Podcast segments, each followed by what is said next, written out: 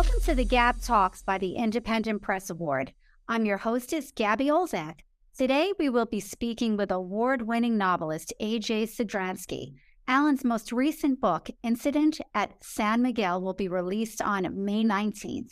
Alan has penned numerous articles, short stories, and historical fiction novels, including his debut, Forgiving Maximo Rothman, which is book one in the Forgiving series, and The Interpreter, book one in the Justice series. Alan is fluent in Spanish and considers the Dominican Republic his second home and an inspiration for many of his stories. A Bronx native, Alan is a longtime resident of Washington Heights, where he lives with his wife, a political advertising consultant. Welcome, Alan, and congratulations on your new novel. Thank you so much. It's so great to have you. So let's just dive right into it. Incidents at San Miguel, set in 1959 Havana, Cuba during the Cuban Revolution. Uh, it also covers its aftermath. It's a historical fiction piece, and this was interesting. You collaborated with Miriam Bradman Abrahams, a gifted storyteller herself. She she really I've read some of her work. It's fantastic. She's a Cuban-born daughter of Cuban Jewish refugees. So explain to our listeners how this collaboration was born. Sure, absolutely be happy to. And, and let me thank you for inviting me on today. I'm delighted to be here. Thank you. so I met uh, I met Miriam when I wrote my debut novel, Forgiving Maximo Rothman when I wrote Forgiving Maximo Rothman, I submitted it to the Jewish Book Council, which is an organization clearly about Jewish books that covers readers and writers all over North America. And I, I submitted to them for a review. Okay. So um, they asked Miriam to write the review because she had Jewish Latin roots. And the the story of, of Forgiving Maximo Rothman is actually, well, A, it's set in the Dominican Republic, or and B, a good part of the book is based on the experiences of my great uncle who escaped from Nazi tyranny to a place called Sosua in the Dominican Republic, where 850 uh, Jewish refugees survived World War II. So Miriam and I, it turns out, had a mutual friend. And she introduced us uh, about a year after the book was written and or the book was released. Uh, and uh, we met for lunch and we became friends. Now, Miriam has done some writing, and she had uh, often said to me that she wanted to write a, a sort of a memoir about the experiences of her family during the Cuban Revolution. And uh, of course, you know, life has a way of taking us to certain places, and she was busy, as was I, with other things. And then in the summer prior to the pandemic, which was about 2019, 2019. Yeah, it was 2019. It was about, yeah, it was about um, uh, 10 years after uh, I published Maxwell, no, wait, it was about six years after I published Maximo Rothman, she contacted me and said to me that, you know, she's, her children are gone now and she's time to start thinking about writing something. And. Uh, she said, uh, she, when I look over her material, she had about 85 pages worth of material that she collected over the years, interviews, notes, stories, whatnot. Material so, about her family, Alan? Yes, it was about her family primarily and their experiences during the the revolution. Her family came to uh, to Cuba in the late 1920s. Her parents were born there. They met there. They were married there, and then Castro arrived. So I'll and I'll, I'll get more into their story. Yeah. So um, Miriam said to me, "Would you look this over?" And I did. And and she said, "What do you think?" And I said, "Well, it depends on what you want to write." said that really is this material is really not a memoir because a memoir is a very specific form and format and you don't have a memoir here. I mean, if you want to write a memoir, you have to write it about the effect that this story had on your you, not yeah. on father and his brother. Right. So I said, well, you could write a family history. Uh, I said, but you have some great material here. Would your parents and you consider speaking with me a little bit, and perhaps I would use some of this material to build a novel around it because you have very dramatic stuff here. So she spoke to her folks who said, yes, absolutely. And I went down to Brooklyn where her parents live and we spent some time together, good amount of time together. And I determined that, you know, this would make a great uh, background for a novel. I mean, the, the, the truth is that, you know, lots of people have lots of stories. And that's sort of what I specialize in. I write stories about ordinary people who uh, caught up in extraordinary circumstances, like the Cuban Revolution. Hmm. And you know, when I sat down and spoke with the parents and I heard the stories that they had, I knew that I had stuff there for a good novel that I could build around. You know, the thing is that people will often say to me after they hear me speak about, you know, either the interpreter or Maximo Rothman, uh, they'll say to me, you know, I have a story. And I say, well, I'd love to hear your story. And they tell me their story. And I say to myself, well, it's a great story, but it won't carry a novel.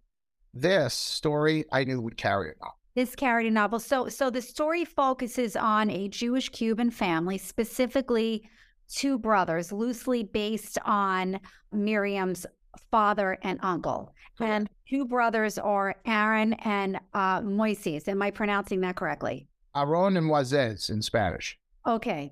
Um, call him Aaron Moses. Okay. Yeah, we could. That's right. And they're actually diametrically opposed sides of the political sh- spectrum. What's what's the main theme of this story? Well, okay, the main theme, the main question here, the main theme here is ultimately what is your responsibility to your sibling? to your sibling. Okay. You know, you, this is your blood. You know, how much obligation do you have to this person depending on the entire situation? And, you know, you know, what do you do for your sibling simply because he, he or she is your sibling? In this particular case, that responsibility, in this story, that responsibility shifts from one side to the other as the government shifts. Right during the Cuban Revolution. So, so I, I want to go back to your debut novel and your your protagonist Maximo Rothman. Sure. Uh, he said, "Life is too short to make enemies of those we love." Yep. Seems like also a significant thread in your novel Incidents at San Miguel. Tell us about that. Well, it's a significant concept that runs through all of my work. And it's something that I've thought about on a personal basis. You know, I, I think maybe everyone thinks about this. You know, uh, we can get into situations with friends and family where we may not agree with them on something. We may do something hurtful to them. They may do something hurtful to us. The question is about forgiveness at what point do we forgive the other person? At what point do we say, my love for you and my relationship with you is more important than whatever the thing that you did or I did? And we need to put that behind us and move forward. In the case of Maximo Rothman, without ruining the story, because you know it doesn't really become evident until the last page, uh, as is the case with Incident of San Miguel, the real truth of, of why Moises did what he did for Aaron is in the last few pages of the book. So, in case of Maximo Rothman, he knows that his brother, who happens to be his twin, is aware of, of a terrible transgression that he made that should hurt the, his his brother immeasurably. Mm-hmm. In the end, his brother forgives him. And so it's a question of forgiveness. You know, forgiveness is something that I've had a lot of time to think about. I think we all do. You know, we have a, our ups and downs in life, and you know, we have to sort of figure out, you know, what caused the up and the down, especially the downs, mm-hmm. and who's responsible and how much you know, do we have to accept our own respons- responsibility ourselves for what happens to us? At the same time, to be able to say to someone else, you know, yeah, it happened, but I forgive you because you're worth more to me than that particular incident. Why, Alan, was this story important for you to tell? Like you said, a lot of people uh, approach you and, and say they have a story to tell, but this one resonated with you, Miriam's story. Why, why was it so important to share? There were a number of reasons why it was important to share. The first was that, you know, she and I had talked about it for many years. So the side question is, why would she come to me? It wasn't just because she knew me. As she states in her foreword, she knew a lot about me and my mm-hmm. connection to the Latin world, my connection to the Jewish world, my personal family experiences, and she thought that I would be able to handle her story. I kind of felt the same thing going in the other direction. Mm-hmm. So, uh, you know, at the time that she came to me and, and, I started reviewing her stuff, I had lunch with a friend of mine who uh, is a guy named Led Black. And he is the owner and operator of a website called the Uptown Collective, which is kind of the, uh, it's sort of like an uptown online newspaper. Okay. And it covers Harlem, Washington Heights, and Inwood, where I, I live in, in Washington Heights. Right. And Led is sort of the mayor of Washington Heights. And he, uh, he was instrumental in helping me to make the Forgiving series, in particular, Forgiving Maximo Rothman, and the third book, Forgiving Mariela Camacho, which is about the Dominican immigrant experience in the United States. He helped me, and he is Dominican. Uh, he helped me to, you know, to promote those books. So he knew my work very intimately. And I told him over lunch, and I told him the story about how Miriam had come to me with the story and I told him the gist of the story. And I said to him, Does it should this be my next project? Should I do this? And he said to me, unequivocally, he said, There's no one on the planet who's who's more well prepared to write this story than you at the intersection of things Latin and Jewish. Right. And the fact the fact that it was in Cuba, not the Dominican Republic, well, that's sort of an accident of history because uh, I know all the Cubans and Dominicans listening are going to turn this off right now, but frankly, their uh, their cultures are very very similar, and their historical experiences, particularly in terms of immigration to this country, are very very similar. Uh, the way that you know they've been treated by Americans. You know, I said to myself, okay, and then I said to Miriam, I want to talk to your parents. And when I went down to meet them, I fell in love with them. Connection right away. Yeah, I, I particularly, I mean, not, not, to say one over the other, but her father is, you know, near, he's 90 now. I mean, he was his late 80s and he was quite frail, but he was as sharp as a tack. Mm-hmm. And he had a tremendous sense of humor. And he really had a sense of irony about the things that had happened to him in Cuba. And so it was just, Why irony? What was ironic about it? Well, he worked in the the Batista government for the betterment of of the Cuban people, but in the end, he wasn't. You know that didn't matter. He he he. The, the view that the Castro government took of him was such that he had to leave. He had to leave. Yeah, there were a lot of people like this. He had to leave. Yeah. And when he told me the stories about what had happened to him and the progression of his life under the first couple of years of, of Castro's communism in Cuba, it really made me understand sort of the, uh, the connection to other refugee experiences. And the refugee experience is the other thing that I write about extensively. You know, what I've come to understand about uh, being an immigrant in general is that, you know, people make the move, the immigration from wherever they are to come to the United States primarily because they want a better life for themselves and their family. Mm-hmm. So there's an economic imperative, and often that economic imperative it may be amplified uh, by political issues, such as, you know, in the 1930s, the rise of uh, Nazism in Germany, or in the case of Cuba in the 1960s, the rise of communism, and anyone in the entrepreneurial class was a target and had to leave. But I've heard all kinds of stories from all kinds of systems. And the, the bottom line is that, and I, you know, I talk a lot about this in Forgiving Mariela Camacho, when someone leaves, they have an image in their head of this place that is their place of their birth it's seared into their mind. And they go away to another place, which is never really how they expected it to be. And never really home. No, and they're never really home. But then at yeah. some point, if they're lucky enough, they go back to the to their home place, to the to this place where they were born. But what they find out is that it's not the place they left. Right. In fact, it's it has changed because life goes on without you there and yeah. it changes and the society changes. So what they have is this snapshot in, in of a moment in time. They can never go back to what they left, but they're never comfortable in where they went. And There's some sort of the universal experience. If they're in some sort of limbo, actually. Yes, it's like a limbo, and yeah. it's a very difficult place to be psychologically. And so, you know, with uh, Miriam's father, he had that same kind of, and, and her mother, they had that same kind of reaction where as they're telling the story, you know, their eyes kind of glaze over a little bit and they keep going. And you realize they're not really living with you in that moment, in that time, that they they just gone back, you know, 50 years or 60 years to, to Cuba when they were, you know, 25 years old. And they were remembering what it was like. And they're remembering those those emotions and those feelings. And in the case of this story, particularly because of the end of the story when uh, after a 40 year period where these two brothers don't see each other, they're reunited I realized that I had the material that could support a novel. Now, it's a historical fiction. So are there parts of this that never happened? Of course.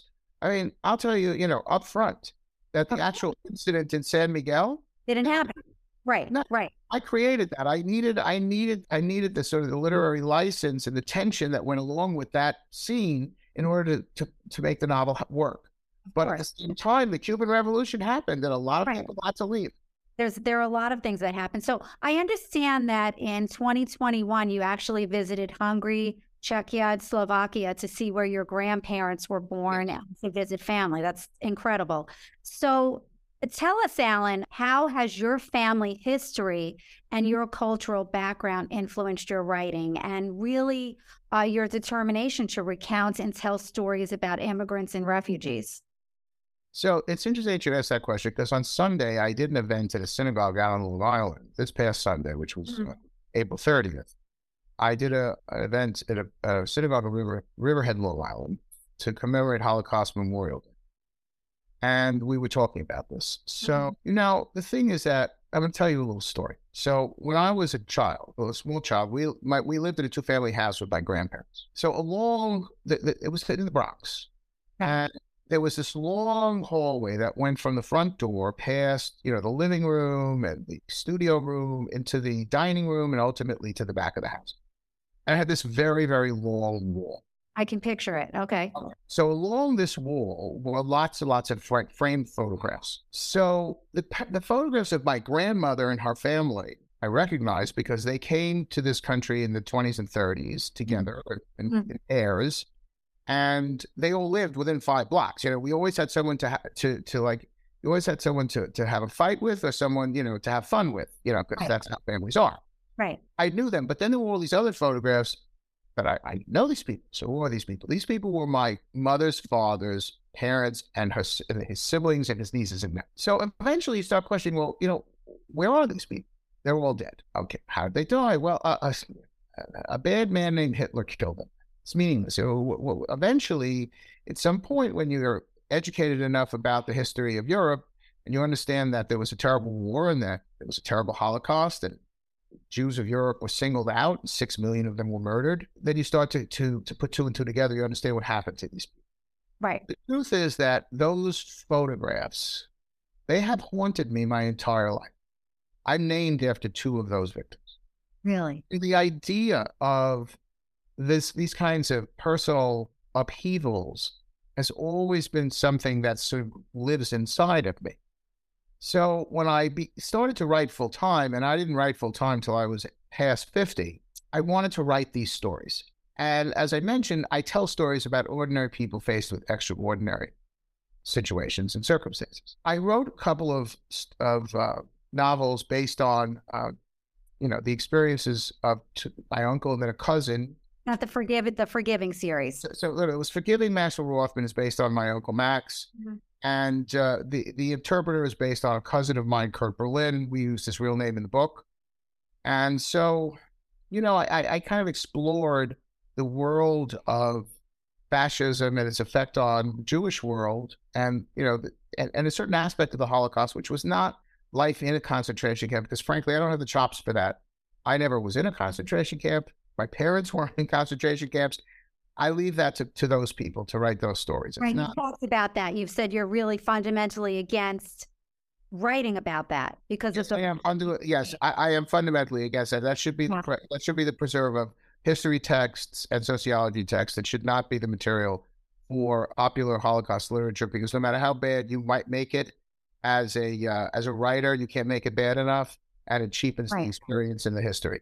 Okay. So how this relates to the trip to Hungary was, you know, I started working on this book, and you know, I when I heard this story, I realized, you know, what the there were so many similarities and sort of, you know, that what happened to people of a certain so, uh, socioeconomic class in Cuba, and to a certain extent, you know, to the Jewish population at the, you know, in Germany in particular in the initial period uh, before uh, World War II started and before the final solution was determined. So my son graduated law school and I wanted to give him a special gift. So the two of us went to Hungary, the Czech Republic, and Slovakia, which was the old Austria-Hungary, to visit where my grandparents came.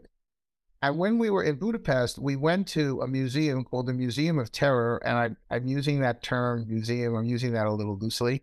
Uh, it was the brainchild of a certain Viktor Orban, Mm-hmm. Orban is the uh, he's the, the you know prime minister of Hungary, and he is also the poster boy for modern day fascism. Mm-hmm. So Orban had a little bit of a brainchild. There's a building in in Budapest that was the home of a very very wealthy family prior to the the German invasion of Hungary in 1944. And he he immediately you know he threw them out. He evicted them from the building. He took the building, and he gave the building to the Gestapo and the SS. And this was the center, uh, their administrative center in Budapest from 1944 to 1945, and they would torture people in the basement. So when the Russians showed up in, I think it was January of 1945 or thereabouts, they ran, you know, they ran west, and when the Soviets showed up, they took over the building and they simply handed it over to the Hungarian Soviet secret police. So the Hungarian Soviet secret police, they operated in this building until the fall of communism in 1989. The story that this museum pretends to tell is that is a sort of a rewritten history under Orban thought. And his position is that the Hungarians were neither communists nor fascists, but they were a occupied people from 1944 to 1989, and they were uh, they were submitted to this terror perpetrated by both Nazis and, and communists. So what I came to understand when we were in this museum was that while communism and fascism have diametrically opposed economic systems, one is communist, the other is is unbridled capitalism, it's corporate state capitalism. Right uh, they share a system of social control, mm-hmm. and that's what they have in common. And that, so that in fact there are lots of similarities uh, to the, you know that result in people becoming persecuted and people being becoming refugees in in both systems, and it sort of depends on the system. You know, in Cuba, you know, again, I don't want to get into a territory where I want to compare, you know, the, the, the Holocaust to the experience of Cubans under Castro because the Holocaust is a unique event in human history. Right. But in communist systems worldwide, whenever a communist government takes over, the entrepreneurial class becomes a target. And, and that that was the case. That was most definitely the case. And yeah. the case, you know, and, and look, uh, one of the key uh, stories in this book, you know, one, one of the key stories is about how Che Guevara asks the uh, Aaron Cohan character was based on Miriam's father to write a brief explaining how he might be able to nationalize the shoe and leather tanning industries. Because he was an attorney. Because he was an attorney for the National Bank of Cuba. Mm-hmm. But in fact, what that really was was a test. Because Che Guevara knew full well that this person's father owned leather tanning factories and shoe businesses. Hmm. Okay. It was he still and that that part is true. Where his loyalty was to see where exactly. where is your loyalty. I'm glad you brought up Che, che because I want to ask you. In in a lot of many of your books, you have um, you, you bring up very prominent people: Che Rivera, uh, Guevara, Marxist revolutionary guerrilla leader, se- second in command to Fidel Castro. So, question for you, Alan. If you could, which giant of history would you like to meet and what would you ask him or her? Does that have to be an evil person or could it be anyone? It could be anybody you want. Wow, that's a big question. There's a bunch. I can tell you the guy who's at the absolute top of the list. And let me put it this way the guy I'd like to have lunch with. Okay. Barack Obama. Oh, okay. That's a good one. Okay. And what would you ask him or say to him? I would want to discuss with him his experience as president in terms of his approach of trying to be, he, he tried to work with the other side. Yeah. Right. He tried to, tried to accommodate them. Mm-hmm. And in retrospect, does he feel that that was the right approach, or should he have been more set on setting out his own agenda and getting it done, hmm. rather than to try to do what he did by including the other side to make them feel comfortable? Hmm. It's a good question. The other person that I would want to sit and talk with would be Chaim Weizmann, who was the first president of Israel. Okay. To understand better the decisions that were made at the very beginning of uh, Israel's existence when they fought a war for independence against six nations, six the armies from six Arab nations. To understand if if they in, retros- in retrospect he believed that you know what they did was the only path or were there any other options interesting okay i'm glad you brought up uh, israel because i have a question so one of your characters, and I'm not sure if I'm if I'm uh, pronouncing this correctly, but one of your characters in Incidents at San Miguel, he wanted to make Aliyah. Is there my Aliyah? What does that mean, and what's the significance of it in the story? And it, and I know it all ties into immigrate uh, people immigrating and refugees. And tell us a little bit more about this, because I found so. Um, Aliyah. All right. So in the Hebrew language, when you go to Israel, to the Holy Land. Okay, let's mm-hmm. let's use that term. When you go to the Holy Land, you make aliyah. Now, aliyah, the root for that word means to go up. So, for instance, in Spanish, subir is to go up. You don't bajo arriba. Okay, you don't Vamos arriba literally means it's a translation from English, go. Oh, quickly. Right. Okay. There's a word in Spanish, subir, which means to go up. We have the same word in Hebrew, but we have a Hebrew word. It's la'alot. So aliyah, different form, different verb form, means to go up. When you leave Israel, so let's say you visit Israel and you come back to the United States, the verb is the verb is yored, to go down. Mm-hmm. Spanish has the same thing, bajar, go down. Huh? Okay, so it's it's not that it, you can't literally translate from from English to either one of these languages because they have specific words for this. So in modern Hebrew, when someone leaves their place of birth and goes to live in Israel, it's refers to as making aliyah, to go up, that you're going up, literally in a, in a, in a metaphysical so how did this connect to the character in the book? Okay, so this guy, this actually happened. This was true. So this is part one part of the book that is actually true. Actually true. Yes. So what happened was that Miriam's cousin, her first cousin, who was the son, uh, I think it was the older son of her uncle Solomon, who was stayed who stayed in Cuba and was a confirmed communist and, and a member of the government. His son rediscovered his Jewish roots and decided that he wanted to go to Israel to live. He wanted to make Aliyah.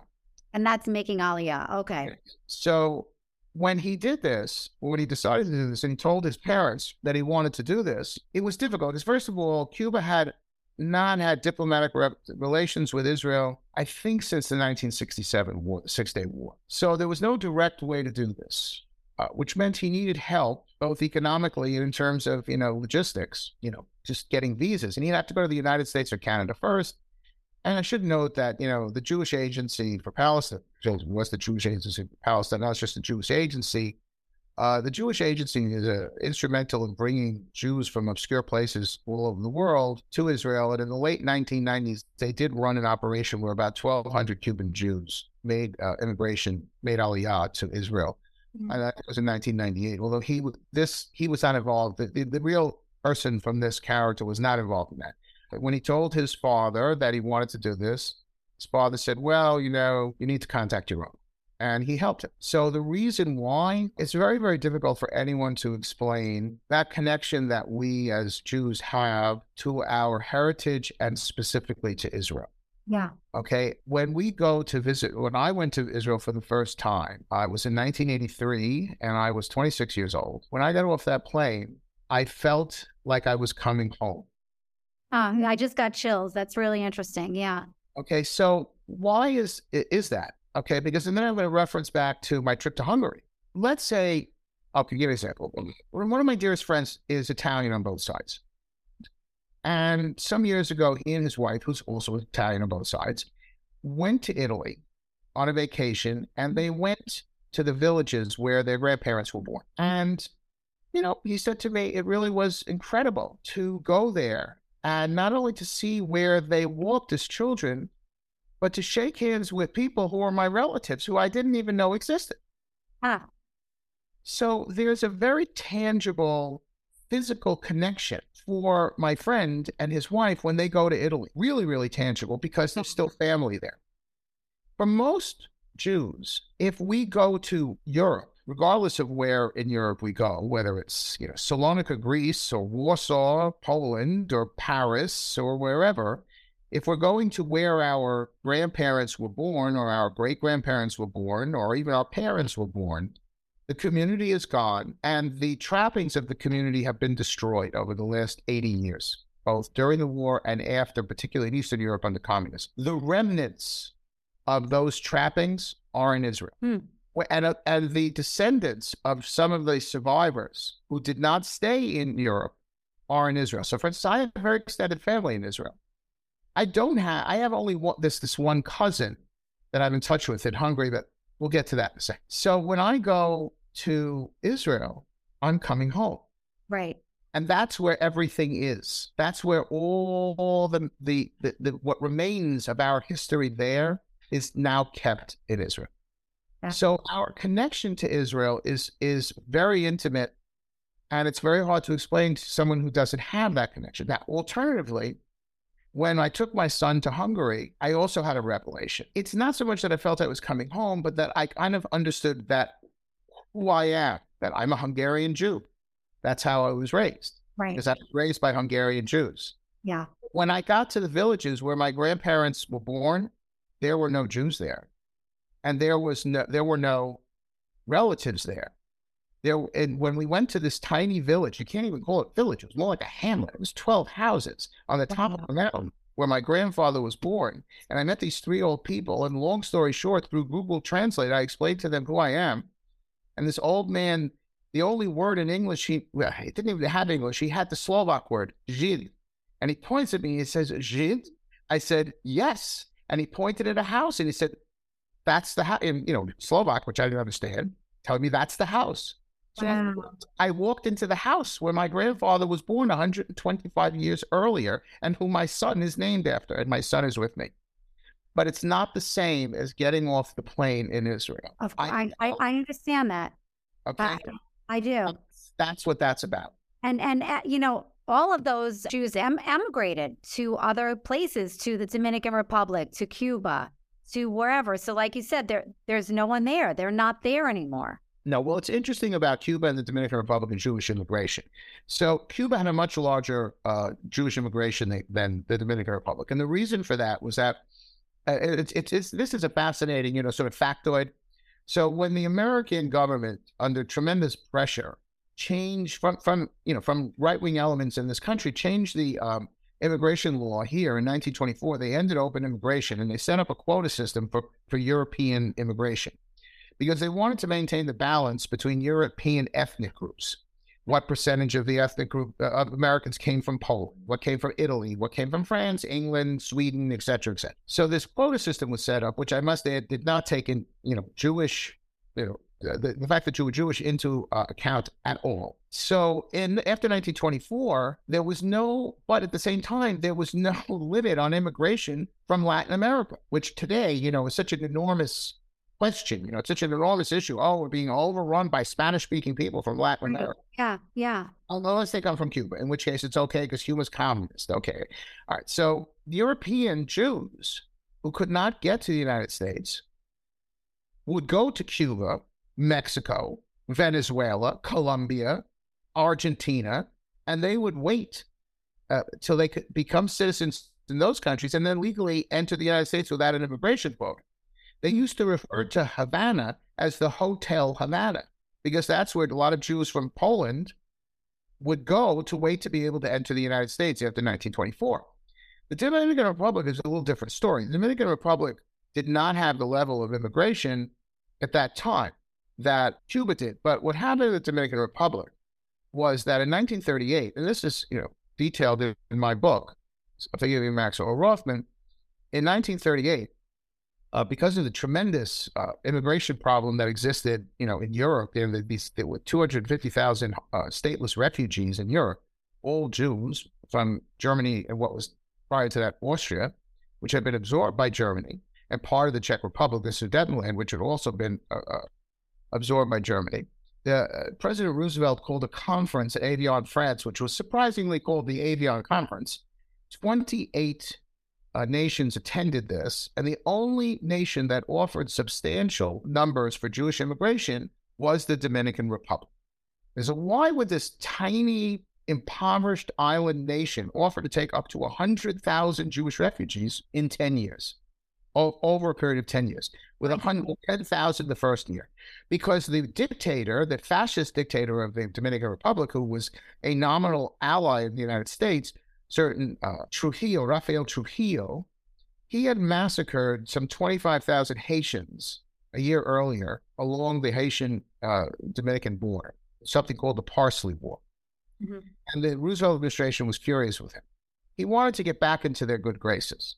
So that was reason number one. Reason number two was that Trujillo himself, who was actually dark skinned and covered himself with pancake makeup to make himself appear lighter, Wow. he was a terrible, vicious racist. And he thought that by bringing in 100,000 European white Jews, most of them men, because he preferred single men, they would, he, they would marry the Dominican women and lighten the skin tone of the Dominican people. So when you think Wow. That's you that's battle. Okay, so the tragedy of this was that he offered to take 10,000 refugees immediately, and only 854 went. So why is it that only 854 refugees went? Because the international Jewish leadership, to their shame, did not want large numbers of Jewish refugees from Europe going anywhere but Palestine, which was then under British control. They wanted to force the Brits to open up Palestine to Jewish immigration. The Brits had the Brits had closed it off because of of their relations with the Arabs. That goes way back. So as a result, the Dominican Republic only only you know there was only 854 people went you know, I mean, there were other stragglers who went elsewhere, but Sosua only attracted 854 residents. So, you know, there are other countries, though. For instance, on my father's side, I had a lot of immigration from Poland to Mexico. They went to Guatemala first, from Guatemala to Mexico. And then from Mexico, they entered the United States at El Paso. Now most of them live in Texas or in California. So, you know, it, in. Cuba, there was something like 15,000. Yes, there were 15,000 Jews in Cuba. The, the, right. The, the who left, who left, after the most, most of whom left after the revolution. 90% left after the revolution. That's, that's a huge amount, 90%. Yeah. Well, the reason behind this was very simple uh, is that most of them were business owners. Right. You said it was entre- entrepreneurial based, not anti Semitic. Right. There was no, there, there was, and Cuban Jews will tell you that there was virtually no anti Semitism yeah. in Cuba. That just was not the problem. Right. They weren't even referred to as Jews. For the most part, the, in Spanish, the Cubans referred to the Jews as polacos, which means Poles, because most of them came from Poland. Okay, interesting. So uh, I want to switch gears a little bit. You said, uh, Alan, that the writer is in every character. So which character do you connect with the most? in and this it, it, could be yeah let's talk about this book or if there if there's really another one that you really connect to in one of your other novels let us know. In this book, I think I connect with the truthfully, I connect with Solomon or, or the the Moises character more than I connect with the uh, Aaron character because my own politics prior to prior to writing this book, and that's interesting because it, it really kind of changed my uh, viewpoint about certain issues of politics. I really do uh, sort of identify with him more. Uh, I am a very idealistic and very altruistic in terms of politics, and I believe in, in an egalitarian system where all people have what they need and all people are treated fairly, and that's sort of the basis of you know of the economic and theoretical basis of communism. Unfortunately, as I mentioned earlier, you know, communism adopted and adapted a uh, a method of social control that puts it on a square footing with fascism, and it and and what they might claim to have accomplished is far outweighed by the treatment they have given to people who don't agree with that with their political and social views. So in in this case, yes, my my altruism and the altruism of that character comes more from from me, is particularly in the respect that um, I had the opportunity to interview uh, Miriam's father extensively.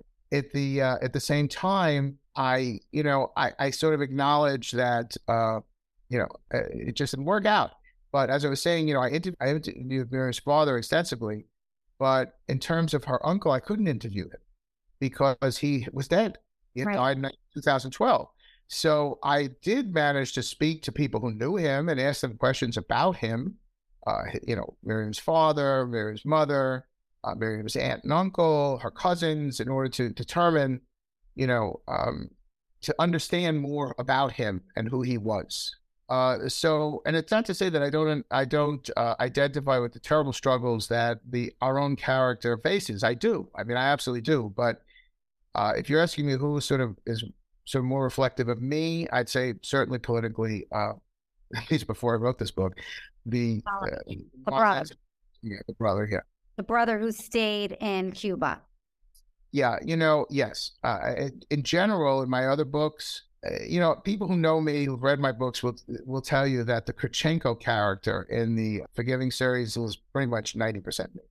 Ah, interesting. Okay, so if you want to get to know the real Alan, read definitely read that book. So tell us, um, you've also said this. Why is it important to pay it forward? You know, I'm that's a really big believer in that. Uh, it's so important. You should help whoever you can help. And you know, my grandfather used to have this expression, you don't do something for a thank you. Right. And if someone comes out and does something for you out of the goodness of their heart, you should always keep that in mind. And when you have an opportunity to do the same, you should do it. You know, uh, uh, it's all about the love you spread. Okay. Sure. And so I believe that. The problem is that people don't really see that today. So, Alan, you're you're an avid student of history, a voracious reader. Uh, yes, I am. I, I really I, I, read a lot of books. Yeah, and you said that you got that from your fa- your parents were avid readers. You said also. My parents uh, were always avid readers. My parents always had a book on each night table. That that's one. So, which which author has influenced you the most? Oh, there's a few. Okay, so um, the biggest influence, the the the, the author who made me want to be an author. Okay. Yeah. There's two. Okay, I'm waiting. There's three. There's three. Okay. There's three. Okay. Dr. Zhivago. Mm. That book changed my life. Boris Pasternak. This was the most lyrical, consuming work I had ever read, and I read it as a teenager. Wow. And it blew me away it's a combination of the story, the prose, and the way this it, it, just his way of telling the story and the elements of the story. You know, a good story has to have certain things. It needs a little history, it needs a little mystery, it needs a lot of tension, it needs a little bit of romance. That sounds like a lot of your pop. yeah, that's you know he so his that sort of that sort of uh, structure and, and form had a lot of influence. The second was Leon Uris, and my books or the structure of my books reflect the structure of his books in a certain way. Although today you can't get away with, as an author, what he got away with, which is to tell one story for 100 pages and then, you know, go to part two and start with another story and tell another story for 100 pages and then switch back, you know, at page 300. You can't do that anymore. And he was an author of historical fiction. Yes, he wrote historical fiction. He wrote historical fiction all over the world. I mean, he wrote, you know, uh, uh, Exodus. He wrote Mila 18. He wrote The Haj. He wrote Trinity, which was about the Irish Revolution. It, it, it just fantastic storytelling. But he also wrote 700 page books. You can't get a 700 page book published today. I mean, I when I wrote the Interpreter, the first the first draft of the Interpreter was 550 ish pages. That was cut down a lot. the uh, uh, the publisher said to me, "No, no, no, no, no." and you have about 350 pages. So, a lot uh, short attention spans, Alan. Well, you know, listen, readers. When it's interesting, is a Jewish book council told me that when um when book clubs come to them and say, "Give us a list of ten books to read this year," mm-hmm. uh, one of the questions they're asked is, "How long should the books be?" And uniformly, they say between three hundred and three hundred fifty pages. Interesting. Okay. So the third is Ernest Hemingway. Ah, me too. Because no one has ever managed to be to write with the with the economy of words that he writes. I agree. He's he's been a huge influence in my life too, his writing. Yes, I agree. He's been really, really, really sort of, you know, beaten down and people criticize him for all kinds of stuff, you know, about his personal life, about his attitudes about women, the fact that you know, he's all, he only wrote one strong female character, that he was a drunk, you know, he, he was misogynistic. Okay. Right. No, it was also 100 years ago. So, right. yeah, exactly. Look at his work. And he was also a brilliant writer. So, right. yeah. Those are my top three. So, the, so the close number four is Isak Isak Dinesen, you know, Karen Blixen. So, what was the last book you read that you loved? Okay, so the last book I read that I loved. All right, well, there's a lot, you know. Um, okay, I I read a book while I was down in the DR. There's two that I recently read that are really worth noting. So one is a book called The Prodigal Spy by Joseph Kanon. I've re- read almost everything Joseph Kanon has written, and the man is just brilliant. And I wish I could write as well as he does. And he writes he writes post-war spy novels primarily, but he has a tremendous uh, style, and it's just the pace of the novels is great. You know, the uh, one of the things that I've been criticized for is that there's not a lot of description, and there's not a lot of internals because I like action and I like dialog mm-hmm. That's what I include. He does the same thing. It's it's a lot of dialogue. You don't have to, you know, I don't need to know what color everybody's shirt is. Right. Right. How long her hair was, you know, I don't even need to know what color the woman's hair is because let me imagine the character myself. Right. It's a, it's a different way of writing, but yeah. Absolutely brilliant, and it's fast paced, and I love it. And and I would read anything he wrote. The other book that I was just talking about that at lunch, this book at lunch today is a book called uh, uh, "House on Endless Waters" by uh, an Israeli writer called Emuna Elon, and it was written in Hebrew, and I would read it in translation. And it's a fascinating book. Look, it's very literary, and I don't usually go for very, very literary for personal reading, but honestly, this was so unique. It's a t- it's it's got two storylines. It's set in Amsterdam in the present, and then Amsterdam during the occupation, the Nazi occupation. And basically, the basic plot is that the main character is a writer, and he discovers that in fact he was not born in what was then British occupied Palestine, that he was born during the war in Amsterdam, and he goes back to Amsterdam to try to discover the truth of who he is. Oh, that's right up your alley. Oh, fantastic. Yeah, that sounds great. The most interesting thing about it is that the way she presents the backstory is that it's you're learning about his research and he's thinking about how he's going to write the novel. Ah, So you're it's it's it's literally you're reading the mind of a writer thinking about how to write a novel. So for a writer, I was going to say for a writer, it's a perfect book to read. I'm going to have to yeah. I'm going to have to take that one up. Thanks for the suggestion. So, Alan, can you share with our listeners the most important lesson you've learned in life? I know that's a big one. That's a big one. the most important uh, this the most important lesson is that you should live every day like it's your last day because you don't know when you're going to have your last day. So if there's something you want to do in life, do it.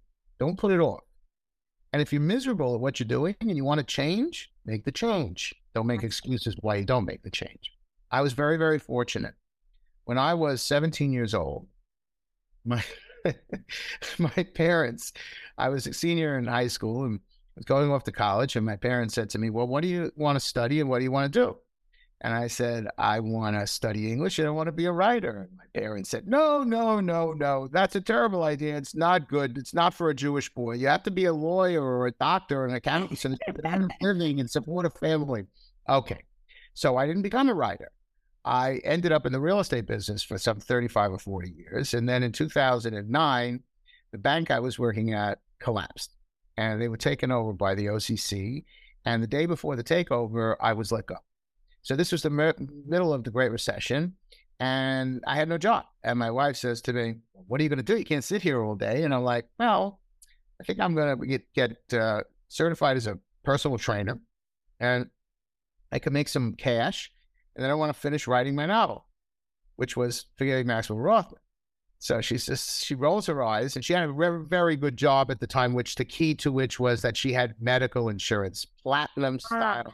Oh, yes. Now Yeah. there's a statement on our nation. Yes. So she said to me, "Fine, go finish it. I'm tired about hear- I'm tired of hearing about it." So I was 53 years old when I published, you know, forgive Forgiving Maximo Roth. But I achieved a lifelong dream. I had wanted to be a novelist since I was a teenager, and my best friend from high school, when I published the book, he sent me a note, you know, private message on Facebook when he saw it, because I, you know, I put it up on Facebook, and he said, "You know, so happy for you because I know this is what you wanted since you were 16 years old." That's amazing. So if you want something, go out there and get it. Don't don't make excuses why you didn't. Just do it. Well, you're living proof of that, Alan. This, this has been really so much fun. So, Alan, tell us, uh, what are you working on now? Well, okay. So I've done enough stories and books on fascism and communism, political turmoil, and miserable refugee lifestyles and immigration. Okay. I'm done for a while, although there is a there is one little story in the back of my head. Ah, always is. years, but it's so ugly that I don't know if I can write it. So I'm working on two things. The thing that I started writing, which requires absolutely no research, Oh, is um, a story called Call Me Feldman. It's a book called Call Me Feldman. Well, I'm sorry, Get Me Feldman. Get Me Feldman. And I just came up with the title yesterday. And uh, Get Me Feldman is based in a. It's a story that that's set in a, um, a adult retirement home in Southeast Florida, in Broward County, wow, you're really changing. 2010. Okay. Okay, and it's what it is is it's sort of a modern adaptation of um, the relationship between Valjean and Javert from Les Miserables. Ah, And so that requires absolutely no research because I've visited many of those retirement homes. there are was and aunts and uncles and grandparents. All right. And then the bigger project that I'm working on is a book called um, Fielder's Choice, which is the story of a young Dominican uh, baseball player who comes up into the major leagues. It's about the relationship that he develops with the manager of his team, a guy named, a guy named Fielder, who was kind of a failed baseball player who's now managing a uh, you know a baseball team, major league baseball team that is the worst team in the league. And it's the story about their relationship because this kid is a generational talent and he's got he's going to be traded. So it should be a real tearjerker. And I'm hoping in the, it, with this book, with the baseball book, that men uh-huh. will actually read it because men know. I'm sorry, I don't read novels. It's a make believe. I like to read history books and books about sports. It's about baseball, so you could draw them in with that. I'm hoping. I'm hoping that the, the, the baseball element will draw them in. Well, they both sound fantastic. They they sound great. So so lastly, Alan, where can our listeners find out more about you because you are incredibly interesting and have a million fantastic stories. And also, where can they purchase Incidents at San Miguel and your other novels? Okay, so let's talk about purchasing first. Uh, mainly, I I market my books on Amazon. You can go okay.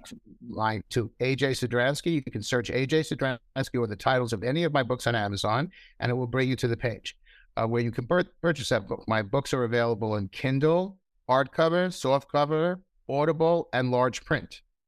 Uh, if uh, you can go to my website www.ajsidransky dot com uh, all my books are outlined there. And you can also reach me at aj at ajsidransky.com.